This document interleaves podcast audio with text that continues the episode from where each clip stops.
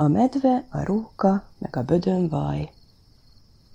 A medve meg a róka egy bödön vajat vásároltak együtt, hogy eltegyék karácsony estére, vacsorára. Jól eldugták a galagonya bokor tövében, aztán lefeküdtek és elaludtak. A róka egyszer csak felpattan, mint akit álmából felvertek, és elkiáltja nagy hangon. Jó, már is megyek! Azzal elszalad. A medve félig felébredt ugyan a kiáltásra, de nagyon álmos volt, átfordult a másik oldalára, és aludt tovább. A róka meg az alatt kiásta a bödönt, elvett a vajból, aztán visszadugta a helyére, szépen eligazította, elegyengette a földet is felette, hogy más meg ne találja. Miután ezt mind elvégezte, visszafeküdt a mackó mellé. Mackóbá, mikor felébredt, megkérdezte, mitől zsíros a pofája. Képzel csak, keresztelőbe hívtak, amíg te aludtál. Nagy ebéd volt, úgy jól laktam, mint a duda, fülentette ravazdi, és mivel a medve tudni akarta, hogy hívják a gyereket, egy percnyi gondolkodás után azt is megmondta. Torkos szájú, szép név, igaz?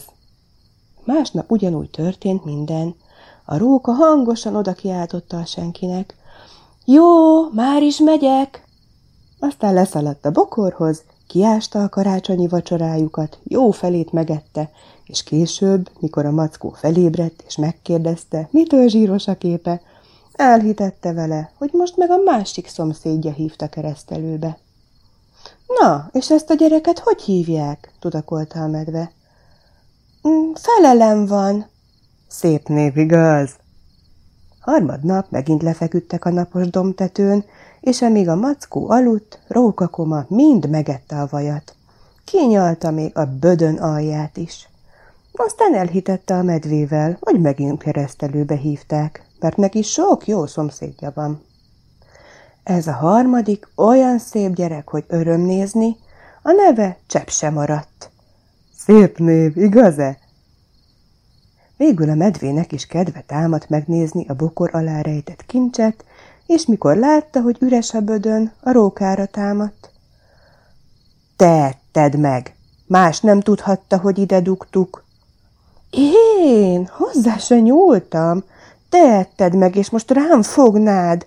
Szép dolog, mondhatom, hazudta a róka szemtelenül.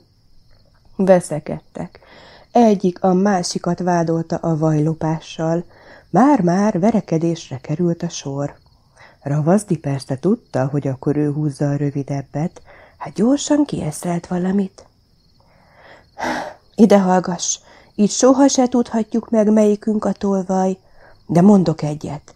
Most feküdjünk le aludni, aztán mikor felébredünk, meglátjuk, melyikünknek zsíros a szája széle, mert az a vajtolvaj. A medve beleegyezett, és nem sokára mélyen aludt, hiszen nyugodt volt a lelke. Ravazdi meg, mihelyt hallotta a hortyogásán, hogy alszik, leszaladt a galagonyabokorhoz, összekapart nagy nehezen még egy borsónyi vajat a bödön alján, azzal bekente a mackó szája szélét. Így aztán mégiscsak rajta maradt tányért talpukomán, hogy ő a vajtolvaj, és amilyen együgyű, végül talán maga is elhitte.